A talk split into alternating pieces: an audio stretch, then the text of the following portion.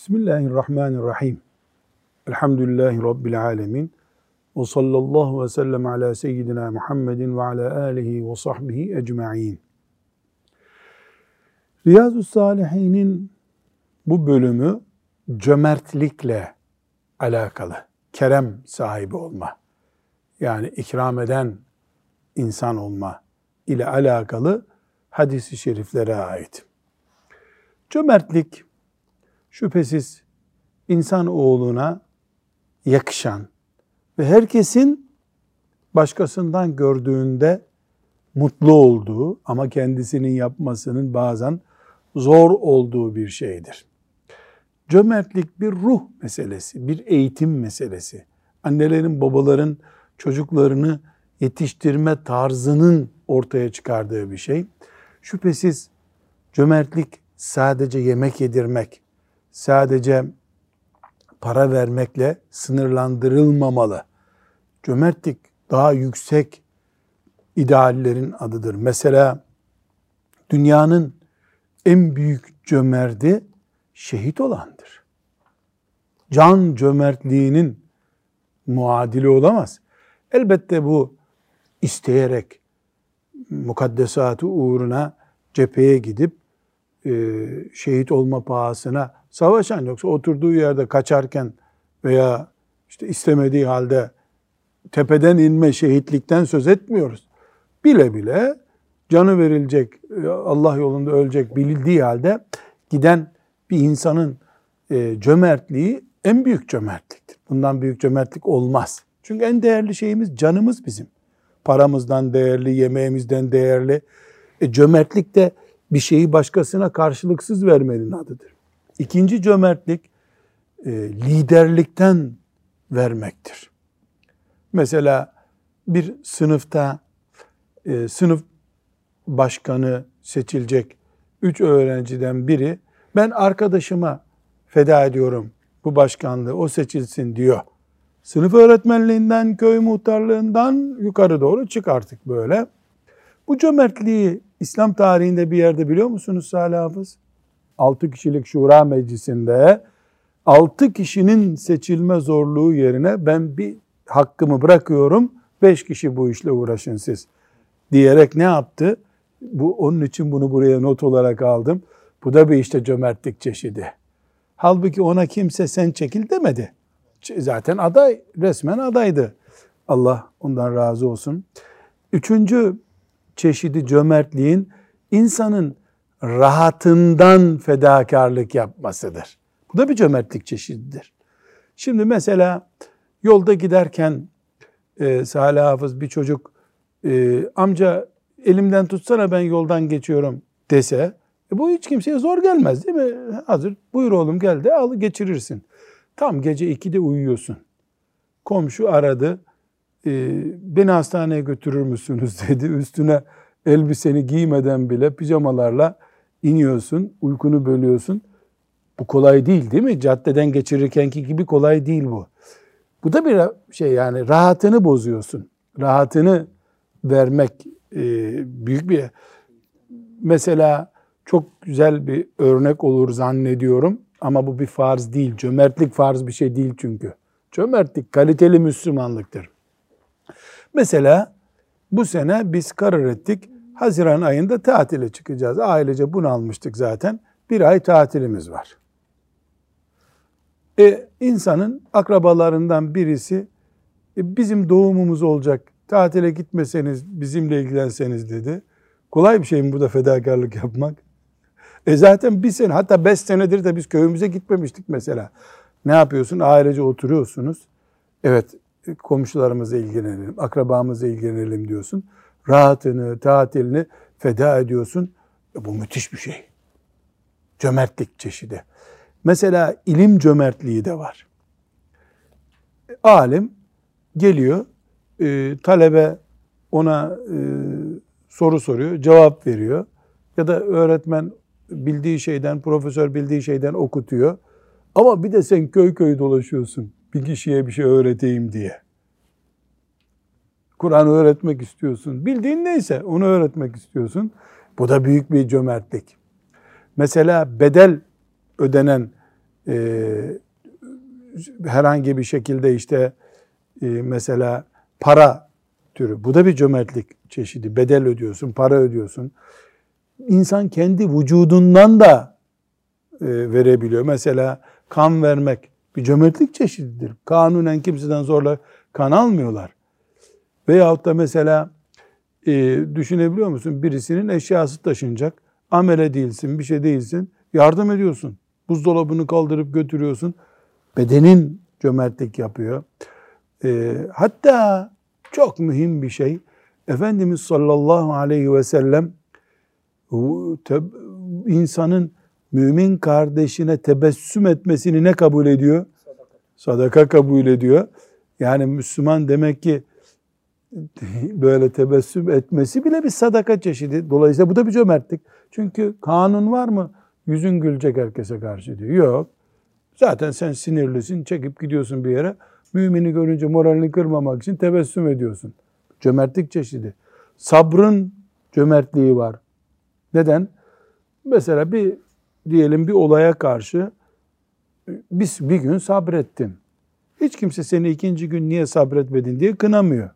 Ama cömert bir insan, sabırda cömertse bir aya çıkarıyor onu.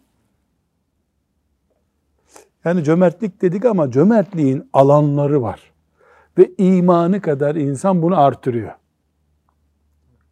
İmanı işte sabırda örnek, tebessümde örnek, liderlikte örnek. Yani ne kadar imanın var, Allah'ın sana karşılık vereceğine ne kadar kuvvetli tasdik ediyorsan, nefsini ne kadar dizginlemişsen o kadar cömert oluyorsun. Cömertlik müminliğimizin dışa yansımış şekli. Allah'a itimadımızın, cenneti beklememizin dışa yansımış şekli oluyor. Evet bununla ilgili ayetler var. Sebe suresinin 39. ayeti var. Onu bir dinleyelim. Siz hayra ne harcarsanız Allah onun yerine başkasını verir. Evet. Hayra bir şey harcarsanız onu Allah verecek. Cömertliğin altyapısını oluşturuyor bu ayet. Öbür ayete geçelim. Hayır olarak harcadıklarınız kendi iyiliğiniz içindir. Yapacağınız hayırları ancak Allah'ın rızasını kazanmak için yapmalısınız.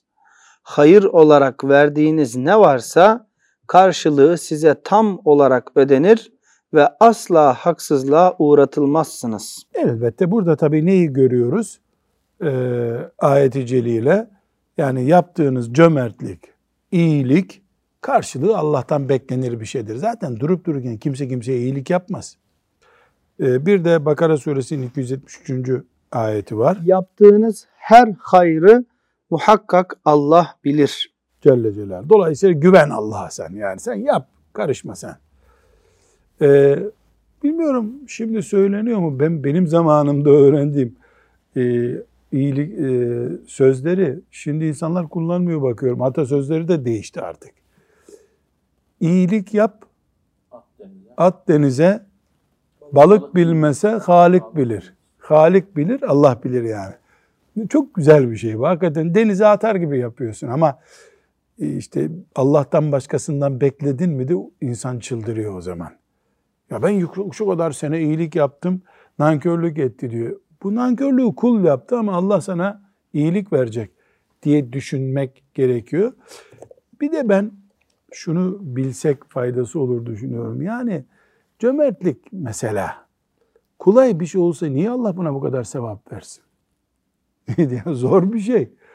Yani alın teriyle, bin bir sıkıntıyla kazandığın şeyi karşılıksız vermek kolay olsa e kim kaçırır bunu? Herkes yapardı. Evet 400 ve 545. hadisi şerifi okuyalım. Çok mühim Bukhari'de e, ve Müslim'de zikredilmiş çok mühim bir hadis-i şerif. Dinleyelim bakalım. İbn Mes'ud radıyallahu anh'ten rivayet edildiğine göre Nebi sallallahu aleyhi ve sellem şöyle buyurdu. Ancak iki kişiye gıpta edilir. Gıpta etmek imrenmek demek. İmrenilir. Allah'ın verdiği malı hak yolunda harcamayı başaran kimse ve yine Allah'ın kendisine verdiği ilim ve hikmetle yerli yerince hükmeden ve onu başkalarına öğreten kimse. Demek ki İmreneceksen, ne demek imreneceksen? Ben de öyle olsam. Çocuğumu öyle yetiştirsem. Bizim vakfımızda böyle olsa. İmreniyorsun. Haset başka bir şey. Haset nedir? Onun ne hakkı ya bu işi biz yapardık. O haram. İmrenmek güzel bir şey. Bir Müslümanın imreneceği iki şey olmalı demek ki. Vakfımızı iki şey için kurmalıyız. Ailemizde hedef iki şey için olmalı. Çocuklarımızı yetiştirirken iki büyük hedef. Bir, benim yavrum büyük zengin olacak, hep Allah için harcayacak. Filanca gibi. Benim yavrum alim olacak, ilmiyle amel edecek. Çocuğumuzu ona benzeteceğiz. Bizim çocuğun saçları güzel değil, filancanın çocuğunun saçlarını... Bu haset. İmrenilecek bir şey değil. Bizim evimiz filan yerde, filancanın evi filan yerde. Haset bu. Ama Allah için mal harcayan zengin, çapında ne kadarsa imrenilmeli, örnek alınmalı. Aynı şekilde Allah için ilmiyle amel eden, Müslümanlara örnek olan alim de o da kıskanılmalı. Haset yapıldığında, vebal bu şekilde imrenildiğinde ise heyecan çıkar ortaya. Bu hadis-i şerif yarışın demek istiyor değil mi burada? Hadisin maksadı yarışın, gayret edin, koşuşturun buyuruyor sallallahu aleyhi ve sellem Efendimiz. Evet öbür hadisi şerife geçelim. Yine İbn Mesud radıyallahu anh'ten Radıyallahu rivayet edildiğine göre Resulullah sallallahu aleyhi ve sellem ashabına hanginize mirasçısının malı kendi malından daha sevimlidir diye sordu. Onlar ya Resulallah hepimiz malımızı her şeyden fazla severiz dediler. Ne demek mirasçısının malı? Kendi malından daha sevimlidir. Yani mal şimdi benim elimde. Bin liram var. Bu ben ölünce kime kalacak? Benden sonra mirasçıma kalacak. Yani kim ister ben öleyim de mirasçıma kalsın? Kimse istemez bunu. Benim malım bende kalsın isterim. Evet. Resulullah sallallahu aleyhi ve sellem de kişinin kendi malı hayır yaparak önceden gönderdiği, mirasçısının malıysa harcamayıp geriye bıraktığıdır buyuruyor. Evet. Burada bir ölçü koyuyor Efendimiz sallallahu aleyhi ve sellem. Bin liram vardı. Bunu sakladım. Ben de öldüm. Mirasçılarıma kaldı. Aslında bu başkasına gitti. Ama bin liram vardı. Bunu becerdim. Allah yolunda harcadım. Cömertlik yaptım. O benim aslında. Çünkü Allah'a emanet ettim onu. Alacağım cennette. Anlaşıldı değil mi buradaki maksat? Evet. Bir sonraki hadisi şerife geçelim. Adi İbni Hatim radıyallahu anh'ten Radıyallahu rivayet edildiğine göre Resulullah sallallahu aleyhi ve sellem şöyle buyurdu. Yarım hurma ile de olsa cehennemden korunun. Yarım hurma ile de olsa cehennemden korunun. Yani bir hurma gelse gelse gelse 10 gram gelir herhalde. Gelir mi 10 gram bir hurma? Büyük hurmalar gelir. Erik kadar bir şey.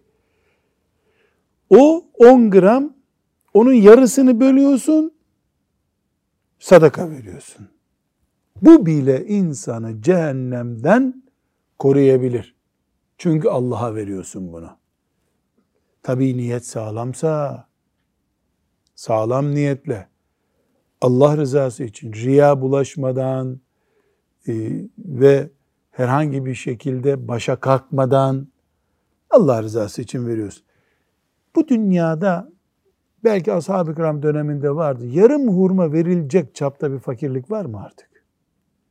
Bu dünya bizim bildiğimiz çevrede yok hocam. Bu- belki belki Afrika'nın bazı köyleri. Yani. İhtimal. Yani tek bizim memleketimizde yok mesela. Ee, ama yarım hurma değil asas maksat burada. Yani o bile olsa, o bile olsa bir de düşün ki sen bir kasa veriyorsun. Düşün ki çocuğun ayakkabısını aldın. Onu hiç düşünmesen artık. O ayrı bir mesele. Yarım hurma cehennemden kurtarıyorsa, söndürüyorsa cehennemi Devam. Öbür hadis-i şerife geçelim. Cabir radıyallahu anh şöyle dedi. Resulullah sallallahu aleyhi ve sellem e, Resulullah sallallahu aleyhi ve sellem'den bir şey istendiği zaman asla yok demezdi. Evet şimdi işte burada duruyoruz ve bu hadisi şerifi kendimize uyarlıyoruz. Resulullah sallallahu aleyhi ve sellem'den bir şey isteniyor. Yok kelimesi sözlüğünde yok Peygamber sallallahu aleyhi ve sellemin. Yok kullanmıyor. Ne yapıyor? Varsa veriyor. Bulamazsa birine söylüyor. Buna verebilir mi? Mesela bir yatsı namazında yemek istiyor aç sahabi olan birisi. Efendimiz bunu doyuracak kimse yok mu diyor. Kendi evine soruyor bakıyor yok. Doyuracak kimse yok mu diyor. Birisi alıyor ben doyurayım ya Resulallah diyor. Yani yok yok. Peki her işe burnunu sokan adam mı olmamız gerekiyor biz de buna uyma? Hayır. Elbette takatımız kadar. Ama şunu bileceğiz ki mümkün olduğu kadar çözüm üretmeye çalışan Müslüman olmak lazım. Kendinden, başkasından. Mesela başka bir hadis-i şerif hatırlıyor musunuz Allah hocam? Bari moral verin adama buyuruyor. Bari moral verin buyuruyor. Yani bir karşılık veremiyorsunuz. Dua edin bari, moral verin diyor. Bazen moral paradan daha değerli oluyor. Evet, geçebiliriz. Ebu Hureyre radıyallahu anh'ten rivayet edildiğine göre Resulullah sallallahu, aleyhi ve sellem şöyle buyurdu. Her sabah iki melek iner. İki melek iner. Nereden inerler? Nere inerler? Boşlukta mı dururlar? Önemli mi bu? Hayır. Ne demek istiyor sallallahu aleyhi ve sellem? İki melek konuşuyor dikkat edin buyuruyor. Biri Ya Rab iyilik edene malının karşılığını ver der. Diğeri de Ya Rab cimrilik edenin malını telef et diye dua eder. Ya Allah. Önce bir şeyi hatırlayalım. Melek dua ederse bu dua geri gider mi? Boş şeye dua eder mi melek? yanlış şeye dua eder mi? Meleğin dua etmesi demek Allahu Teala'nın o işi yapması demek. Çünkü meleğe dua ettiren Allah'tır Celle Celaluhu. Allahu Teala ne yapmayı murad ederse meleğe onu söylettiriyor. Bu sebeple dünyada her gün iki melek duası var. İyilik yapanların malını artır ya Rabbi diyen melek var cimrilik yapanın malını telef et. Boşa çıksın malı diyen melek var. Bu da anlaşılıyor ki iyilik yaptıkça mümin süreklilik kazanıyor, bereket kazanıyor, melekleri yanına alıyor. İyilikten kaçtıkça da mümin, cimrilik yaptıkça da en azından melek duası alamıyor. Bu 297. hadiste bir kere daha geçmişti. O zaman geniş konuşmuştuk. Şimdi devam edebiliriz. Ebu Hureyre radıyallahu anh'ten rivayet edildiğine göre Resulullah sallallahu aleyhi ve sellem Allah Teala şöyle buyurdu demiştir. Ey Ademoğlu Allah için infak et ki sana da infak olunsun. Ne demek infak et? Harca, ver. Sen Allah için ver, sana da Allah versin. Bu bu demek. E bunun aksi nasıl? Sen Allah için verilecek yerde vermezsen Allah da sana vermez. Özellikle de akraba ile ilgili alanlarda, akraba ile ilgili konularda, komşu ile ilgili konularda, yanı başında olup bitenle ilgili şeylerde sen yap ki Allah da sana versin şeklinde anlamamız lazım bunu. Evet devam edelim. Abdullah İbni Amr İbni As radıyallahu anhuma'dan rivayet edildiğine göre bir kimse Resulullah sallallahu aleyhi ve selleme Müslümanın hangi ameli daha hayırlıdır diye sor. Soruyu iyi öğrenelim. Müslümanın hangi ameli yani hangi işi daha hayırlıdır? Namaz değil herhalde, oruç değil. Hangi serbest, yapmak farz olmayan, nafile olan işlerden hangisi daha hayırlıdır ya Resulallah? Peygamber sallallahu aleyhi ve sellem de şöyle buyurdu. Tanıdık tanımadık herkese yemek yedirmen ve selam vermendir. Tanıdık tanımadık herkese yemek yedirmen ve selam vermendir. Evet. Bu hadisi e, yemek yedirmen ve tanıdık tanımadık herkese selam vermen şeklinde de anlayabiliriz. Yani selamı herkese yay. Tanıdık tanımadık deyince Almanya'da yaşayanlar için değil bu tabi. Kafire selam verilmez çünkü. Bir İslam ülkesinde, Mekke'de, Medine'de, köyünde, kafir yok burada biliyorsun. Ben bunu bizim akraba değil, değil. Müslüman selamı hak eder. Müslüman olduğunu kabul ettiğin bir şehirde tanımıyorsun ama burası Müslümanların şehri, Müslümandır muhakkak diyorsun. Sonra anladın ki Müslüman değilmiş. Zaten selam onun cevap vermediğinden anlaşılacak. Burada selam üzerine kurulu bir medeniyetiz demek ki biz. Hangi işi daha öne çıkarayım ya Resulallah? Selam ver. Seçmeden, adam ayırmadan selam ver. Bunun için Müslüman selam vermek önceliği peşinde olan adamdır. Ama bunun da tabii ahkamı var. Mesela yukarıdan gelen aşağıdan yukarı çıkana selam verir. Bir yerde oturan insanların yanına giren içeri girerken selam verir. Büyük küçüğe selam verir. Böyle bir edep var. Ee, ve aleykümüsselam demek farzdır. Ve aleykümüsselam diyeceksin. Selamı boşlukta bırakmak yok. Ama bu hadisi şerif selam adabını öğretmiyor da neyi öğretiyor? Müslüman selamı parola yapsın istiyor. İkinci konu hadis-i şerifte ne? E, yemek yedir.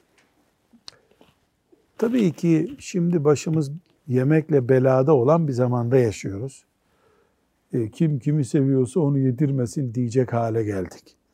Niye? Çünkü Efendimiz sallallahu aleyhi ve sellem bu hadisi şerifi buyurduğu günlerde daha önceki derslerde gördük. Ne diyordu Ayşe anamız? Birinci ay, ikinci ay geçerdi de evimizde sıcak bir çorba olmazdı. Ateş ateş yakılmazdı diyor. O günlerde yapılacak en büyük işlerden biri kolundan tutup gel bizim bir eve yemeğe gidelim demekti. Şimdi e, yani öğrenciyi bile yemeğe götürürken karnı toktur muhakkak. Nereye götürüyorsun? Yani artık öğrenci soyulmamış yumurtayı ne yapmıyor? Kabul etmiyor. Soyulmuş yumurta istiyor. Öyle bir zamana gelindi. Ama buna rağmen madem Efendimiz sallallahu aleyhi ve sellem böyle buyurdu. Müslümanlar kendi aralarında azmadan, sünnete uygun hafif yiyecekleri yapıp birbirlerine ikram etmeleri gerekir ki bu sünnetimiz yaşasın. Ona da ne yapacağız? Fukarayı çağıracağız daha çok. Arkadaşlarla da yapacağız. Yani demek ki bizim dinimizde bir beraber yemek yeme e, sünneti var. Böyle bir kültür var. Bu önceleri karın doyurma işini de görüyordu. Şimdi ise muhabbetimizi canlattırıyor. Azdırmamak, nefisleri kudurtmamak kaydı şartıyla tabi. Yani sünnettir diye kolesterol tıkanmışlığı yaşamayacağız. Hadis-i Şerif'te hocam Müslümanın sosyal boyutunun da ne kadar güçlü olması gerektiğini de aslında görüyoruz. Yani evet. yemek ve selam Tabii. sosyal Müslüman. Sosyal adam. Müslüman sosyal adam. Çok güzel. Evet, öbür hadis-i şerife geçelim. Yine Abdullah İbni Amr İbni As radıyallahu anhuma'dan rivayet edildiğine göre Resulullah sallallahu aleyhi ve sellem şöyle buyurdu. 40 iyilik vardır. Bunların en üstünü birisine sahip sütünden faydalanması için ödünç olarak sütlü bir keçi vermektir. Şimdi bakınız vakıflardaki kardeşlerimize de bunu tavsiye ederim. Afrika'ya e, yemek götürüyorlar, gıda götürüyorlar, e, kurban kesip götürüyorlar. Efendimiz ne buyuruyor? E, sağılacak bir sü, keçi verin de e, adam yani buna bizim modern e, atasözlerinde ne diyorlar? Balık değil olta ver. Evet. Balık değil olta ver, balık tutma. Yani Afrika'ya mesela orada yaşayacak üç tane keçi götürüp e, besleyin bu hayvanı, maişetinizi temin edin demek de Efendimizin sözü. Bir daha oku 40. 40 iyilik vardır. Bunların en üstünü birisine sağıp sütünden faydalanması için ödünç olarak sütlü bir keçi vermektir. Kim sevabını umarak ve mükafatını Allah'ın vereceğine iman ederek bu 40 hayırdan birini işlerse Allah Teala onu bu sebeple cennete koyar. Evet bu 140 140. hadis-i şerifte geçti. Ama burada özet söyleyelim. Bu 40 tane iyilik var derken 1, 3, 18, 26, 39, 40 diye böyle e, kalem kalem saymak için değil. Yani çok iyilik çeşitleri var. Bir yerde en iyi iyilik süt sağacağı bir keçi vermek olur. Öbür yerde tarlasını kazmaya yardım etmek olur. Yani herkes bir iyilik çeşidi bulsun ha. Cömertlik yapacak bir yer bulsun herkes demek. Devam. Ebu Umame Suday İbni Acilen radıyallahu anh'ten rivayet edildiğine göre Resulullah sallallahu aleyhi ve sellem şöyle buyurdu. Ey Ademoğlu! ihtiyacından fazla olan malını sadaka olarak vermen senin için iyi, vermemen kötüdür. İhtiyacına yetecek kadarını elinde tutmandan dolayı ayıplanmazsın. İyiliğe geçimini üstlendiklerinden başla. Veren el alan elden üstündür. Unutma. Evet. Ee, bu hadisi şerif 511. hadis-i şerifte geçmişti. Yani Müslüman niye stok yaptın diye ayıplanmaz. Zekatını veriyorsa tabi. Zekatını verdikten sonra gerisine mecburiyet yok. Ama kayıt nereden? Kardan kaybediyorsun. Verdikçe kazanacak bir fırsatın var. O fırsatı kaçırıyorsun. Yoksa Müslüman herhangi bir şekilde zekatını verdikten sonra niye çok malın var diye e, günaha girmez. Evet 545. 54. hadis-i şerife geçelim. Enes radıyallahu anh şöyle dedi. Resulullah sallallahu aleyhi ve sellem, aleyhi ve sellem İslam için kendisinden ne istenirse onu mutlaka verirdi. Hele bir keresinde yanına gelen bir adama iki dağ arasını dolduran bir koyun sürüsü verdi. Adam kabilesine dönünce ey milletim koşun Müslüman olun. Çünkü Muhammed fakirlik ve ihtiyaç korkusu duymadan çok büyük ikram ve ihsanlarda bulunuyor dedi. Evet. Hadisin ravisi Enes diyor ki kimileri sırf dünyalık elde etmek için Müslüman olurlardı. Fakat çok geçmeden Müslümanlık onların gözünde dünyadan ve dünya üzerindeki her şeyden daha değerli hale gelirdi. Evet. Bu yani Müslümanların elinde para var. Şimdi biz de Müslüman olalım uygulaması bu asırda nerede görüyorsun Salih Hafız? Bana çok güzel bir örnek ver. Siyasette mi görüyoruz? Maalesef siyasette görüyoruz. Ee, Müslümanlar siyasi bir yer ele geçirdiler mi? Belediye mesela Müslümanlarda oldu mu? Bakıyorsun dün kınadıkları şeyleri o gün yapıyorlar insanlar. Ee, o zaman Enes radıyallahu anh'ın nasihatine dokunacağız. Oradaki insanlar, o yöneticiler, e, oraya menfaat için gelenleri dinlerine taşımış olmaları lazım ki tam Peygamber aleyhisselam efendimizin dönemine benzemiş bir iş olsunlar. Yani insanoğlu böyle e, menfaatini, parasını, malını önemsiyor. Efendimiz sallallahu aleyhi ve sellem de insanların bu karakterini biliyor. Bildiği için de vermekten korkmuyordu. Önceleri malın peşinden gelenler çok geçmeden tutuyorlardı. Aleyhissalatü vesselam Efendimizin e, en samimi dostlarından oluyorlardı. Bu vermeye müellefetül kulub deniyor. Kalpleri ısındırılacaklar. Bununla ilgili hüküm şimdi uygulayacak olsak onu nasıldır? Zekat bu tiplere verilmiyor artık. Zekat verilmiyor. Devlet bütçesinden e, bunlara verilebiliyor. Genel ölçü böyle ama bu da bir tabii ki kayırma veya bireysel bir ilişkiden dolayı değil de e, Müslümanların genel e, kazancını sağlamak için. Bu devletler arası da bütün dünyada uygulanıyor ama sadece bizde değil. Mesela filanca devlete yatırım yapayım diyor başka bir devlet. Mesela Avrupalı bir ülke filanca devleti bir yatırım iki sene sonra bakıyorsun oraya bir baraka kurmuştu alttan madenler gitmiş. Onlar dünyalık için yapıyor. Müslümanlar da bunu ne için yapmalı? Afrika'daki filan ülkede fakirliği gidermek için yapar. oradan e, Allah rızası için ecir kazanır müminler. Kıyamete kadar da hayırları devam etmiş. Yani devleti e, bir kişi, tüzel kişilik de olsa bir insan kabul edip gönül kazanmak zorunda bu insan der gibi devlet de İslam devletini kastediyoruz tabi. Gönül kazanma gayretleri içinde olur. Buna müellefe-i kulüp bölümü diyoruz.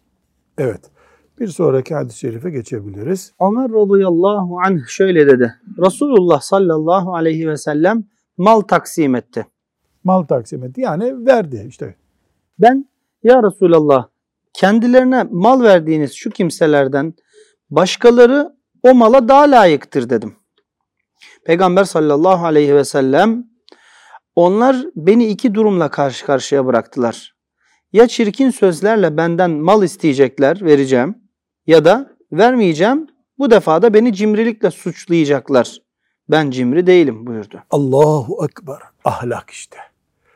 Bunu var ya Talha Hoca evde çocuklarımızdan vakıflarımızda bir gün bir devlet görevi aldığımızda orada imza yetkimiz olan her yerde işte ahlakımız diyeceğimiz bir ölçü olarak Efendimiz bize öğretiyor.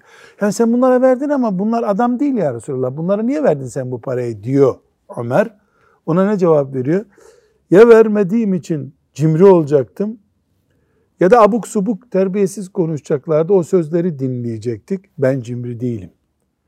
Dolayısıyla verdim. Hem o çirkin sözlerden kurtulduk hem de cimrilikle itham edilmedim. Bu peygamber ahlakı sallallahu aleyhi ve sellem. Kıyamete kadar ben peygamberimin ümmetindenim, peşinden gitmek istiyorum, gideceğim inşallah diyen herkes için de kural. Evet, öbür hadis-i şerife geçelim. Cübeyr İbni Mut'im radıyallahu anh şöyle dedi. Huneyn gazvesinden dönüşte Peygamber sallallahu aleyhi ve sellemle birlikte yürürken Bedevi Araplar ganimetin taksimini ısrarla istemeye başladılar. Niye? Ganimet ne demekti? Savaşta elde edilen kazançlar. Bedeviler kim? Kaba insanlar, çöl adamları Medine'ye gidilecek, ölçüm yapılacak. Sen şu görevdeydin sana bu kadar, sen bu görevdeydin sana bu kadar denecek. Yolda başladılar. Şimdiden ver bizim payımızı. Biz buradan köye gideceğiz işte. Neyse artık ne dedilerse. Yani sui edep bu ya. Hiç vermese sana peygamber ne diyeceksin sen? Borcu mu var sana? Buna rağmen insan demek ki bazen eh, büyük ihtimalle de yeni Müslüman olanlar tabi tabi terbiye görmemiş henüz. Henüz yani yoksa e, onlar e, nedir dünyayı verirler de Resulullah sallallahu aleyhi ve sellem üzmezlerdi. Neticede Peygamber sallallahu aleyhi ve sellemi semura ağacının altında durdurdular. Ya bir ağacın kenarına sıkıştırdılar Efendimiz'i. Yani şimdi böyle kavga ederek değil tabi. Yanaşıyorlar şunu ver ya Resulallah şunu ver şunu ver. Efendimiz'e kenara çekile çekile ağaca dayandı bu sefer. Cübbesi ağaca takılıp kaldı. İşte dikenli bir ağaç dikenlerine cübbe takıldı kaldı. Çıktı Efendimizin cübbesi çıktı. Peygamber sallallahu aleyhi ve sellem devesini durdurup şöyle buyurdu. Cübbemi verin bana. Şayet şu gördüğünüz ağaçlar kadar hayvanım olsaydı onların tamamını size paylaştırırdım. Siz de benim cimri, yalancı ve korkak olmadığımı görürdünüz. Sallallahu aleyhi ve sellem. Şimdi burada bu bedevileri ne kadar kaba saba gördük. Ama ne kadar meşakkatlerle o sahabe nesli yetişti onu da görüyoruz. Efendimiz sallallahu aleyhi ve sellem öyle bir günde bir dua ederek melek gibi adam yapmadı onları. Bu adamları kim bilir bu hareketi yapanlar bir bilgim yok ama kim bilir Efendimiz sallallahu aleyhi ve sellemin etrafında melekler gibi oldular bir sene sonra. Yani kim bilir? E, öyle oldular da ki Allah onlardan razı oldu zaten ama büyük bir cömertlik, büyük bir sabır ve büyük bir yumuşaklık Resulullah sallallahu aleyhi ve sellemin ahlakıydı. Yani o kadar ki etrafında Ömerler var, Aliler var. Bir ağacın kenarına sıkıştırıyorlar Efendimiz sallallahu aleyhi ve sellemi. İşte oradan üç tane deve alacaklar.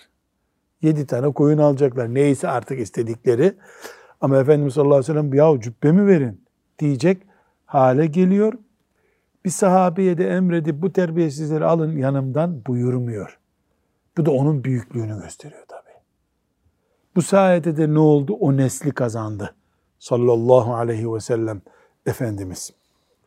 Evet devam edelim. Ebu Hureyre radıyallahu anh'ten rivayet edildiğine göre Resulullah sallallahu aleyhi ve sellem şöyle buyurdu. Sadaka vermek malı eksiltmez. Kul başkalarının hatalarını bağışladıkça Allah da onun şerefini artırır. Kim Allah için alçak gönüllü davranırsa Allah da onu yükseltir. Sadaka malı azaltmaz. Olur mu ya? Bin lira vardı, yüz lirasını verdik, 900'e düştü. Nasıl azalmıyor? 900'e düştü ama bereketlendiği için bin liradan fazla iş görüyor. Yoksa mal rakam olarak azalır. İnsanın imanı olmasa bunu anlamaz. Mal olarak azalır. Sayısı düşer, matematiksel olarak düşer. Bereketle, asgari ücretle geçiniyor insanlar da servetle niye geçinemiyorlar sorusunun cevabı budur işte. Bundan anlıyoruz ki insan affetmeyi de bilmeli. Bu da sadaka vermek gibi. İnsan tevazu sahibi olmayı da bilmeli. Üç şey bu hadis-i şerif öne çıkarıyor. Bir, sadaka azaltmıyor korkma. Yerine bereket geliyor. İki, affet Allah da seni affetsin. Üç, tevazu ol, sahibi ol. Allah seni yükseltsin. Evet, burada uzunca bir hadis-i şerif var. Ee, Salih Hafız onu okuyalım. Kolay anlaşılır bir hadis-i şerif. Ebu Kepşe Amr ibn Sa'd el-Enmari radıyallahu anh'ten rivayet edildiğine göre o Resulullah sallallahu aleyhi ve sellemi şöyle buyururken dinlemiştir. Haklarında yeminle söz söyleyebileceğim üç haslet vardır. İyi belleyiniz. İyi belleyin size üç şey söylüyorum. Evet. Sadaka vermekle kulun malı eksilmez. Bunu Uğradığı haksızlığa sabredenin Allah şerefini artırır. Yani haksızlığa uğramaya razı olun demek değil. Çözemiyorsun, yıpratma kendini. Yıpratma. Bari sabret. Evet. Dilenme kapısını açan kimseye Allah fakirlik kapısını açar. Ee, dilenmeyeceksin. Evet. Yine size bir söz daha söyleyeceğim. Onu da iyi belleyiniz dedi ve şöyle buyurdu. Buyur ya Resulallah. Dünyada dört kısım insan vardır. Demek ki insanları dörde bölüyor Efendimiz sallallahu aleyhi ve sellem. Birincisi Allah'ın kendisine mal ve ilim verdiği kimsedir. Bu kişi Allah'a karşı saygılı davranır, hısımlarını görüp gözetir, o maldaki Allah'ın hakkını yerine getirir. Bu en üst derecedir. Evet. İkincisi Allah'ın kendisine ilim verip mal vermediği iyi niyetli kimsedir. Bir, birincisini bir daha okuyalım. Birincisinin özeti neydi? Allah mal veriyor, ilim veriyor. O da onların hakkını veriyor. İki, Allah'ın kendisine ilim verip mal vermediği iyi niyetli kimsedir. evet. O iyi niyetle eğer malım olsaydı ben de falan adam gibi davranırdım der. Bu iyi niyetinin karşılığını görür. İkisinin sevabı eşittir. Birincisinde ilim var yani dini, imanı, ahireti biliyor. Mal da var. Bildiği için infak ediyor. İkincisinde bu bilgiler var. Sevabını biliyor, verecek bir şey yok. Ama içindeki duyguyu görüyor Allah ki buna versem mal bu da verecek. İkisi eşit oldu. Üçüncü insan Üçüncüsü Allah'ın mal verip ilim vermediği kimsedir. O bilgisizliği yüzünden malını gelişi güzel harcar. adamda mal var, sadaka nedir bilmiyor, helal nedir bilmiyor, haram nedir bilmiyor. Allah'a karşı sorumlu davranmaz. Hısımlarını görüp gözetmez. O malda Allah'ın hakkı olduğunu idrak etmez. Böylesi kişi en kötü durumdadır. Adam mal var, malın kıymetini bilmiyor, sadakanın kıymetini bilmiyor, kendi kuyusunu kazıyor.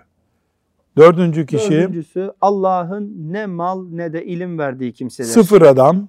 Bu kişi der ki eğer malım olsaydı ben de falan gibi yer içerdim. Bu da niyetinin karşılığını görür. Binaenaleyh bu iki kişinin vebali eşit. Yani bu kimi taklit ediyor dördüncü adam? Üçüncüsünü. İlimsiz adamı, ahireti düşünemeyen adamı. Dünyada dört adam var. Biri mallı, malı var ama malın ne demek olduğunu biliyor. Ahireti biliyor, kazanıyor. Birinde mal yok, ilim var. O da onu imrendiği için kazanıyor. Bir de bunun negatif tarafı var. Allah muhafaza buyursun şüphesiz. Ama burada çok önemli bir nokta var.